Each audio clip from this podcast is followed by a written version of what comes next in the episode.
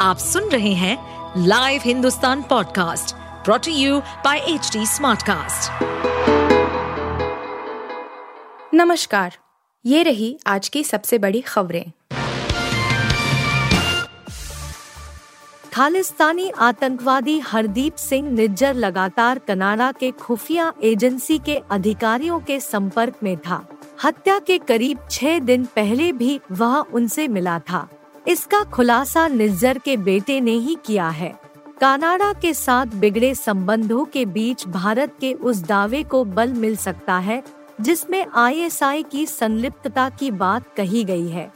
एक रिपोर्ट में सूत्रों के हवाले से कहा है कि निज्जर के बेटे बलराज सिंह ने अपने बयान में दावा किया कि उसके पिता ने फरवरी के बाद सीएसआईएस अधिकारियों से मिलना शुरू किया।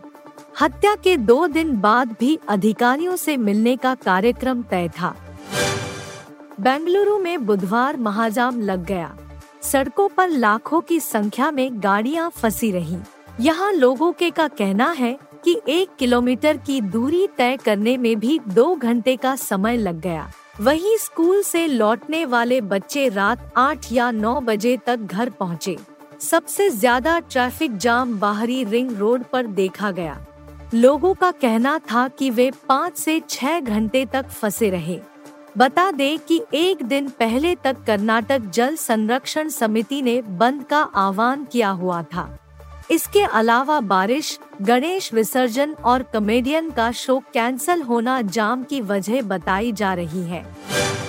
सुप्रीम कोर्ट ने महाराष्ट्र विधानसभा अध्यक्ष राहुल नार्वेकर को शिवसेना विधायकों के खिलाफ दायर अयोग्यता वाली याचिका पर सुनवाई में देरी के लिए फटकार लगाई थी।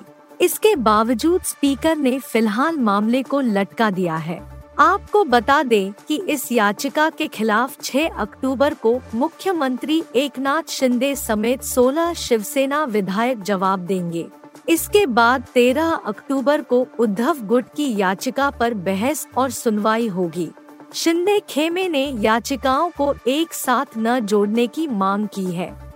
वहीं उद्धव ठाकरे गुट की मांग है कि याचिकों पर अलग अलग सुनवाई नहीं हो।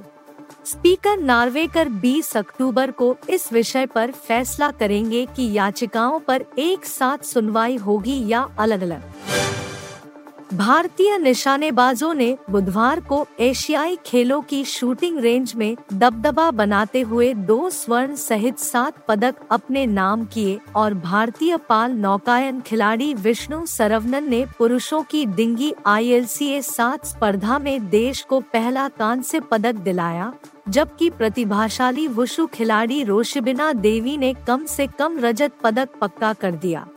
भारत के इस तरह चौथे दिन पाँच स्वर्ण, सात रजत और दस कांस्य से कुल बाईस पदक हो गए हैं।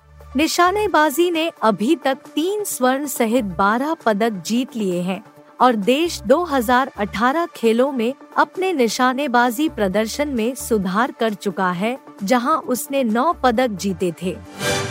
सुपरस्टार शाहरुख खान की फ़िल्म जवान का डंका देश विदेश में बज रहा है। पहले पठान के ज़रिए कई रिकॉर्ड तोड़ चुके किंग खान अब अपनी ही फ़िल्म पठान के लाइफ टाइम कलेक्शन का रिकॉर्ड तोड़ने की तैयारी में है।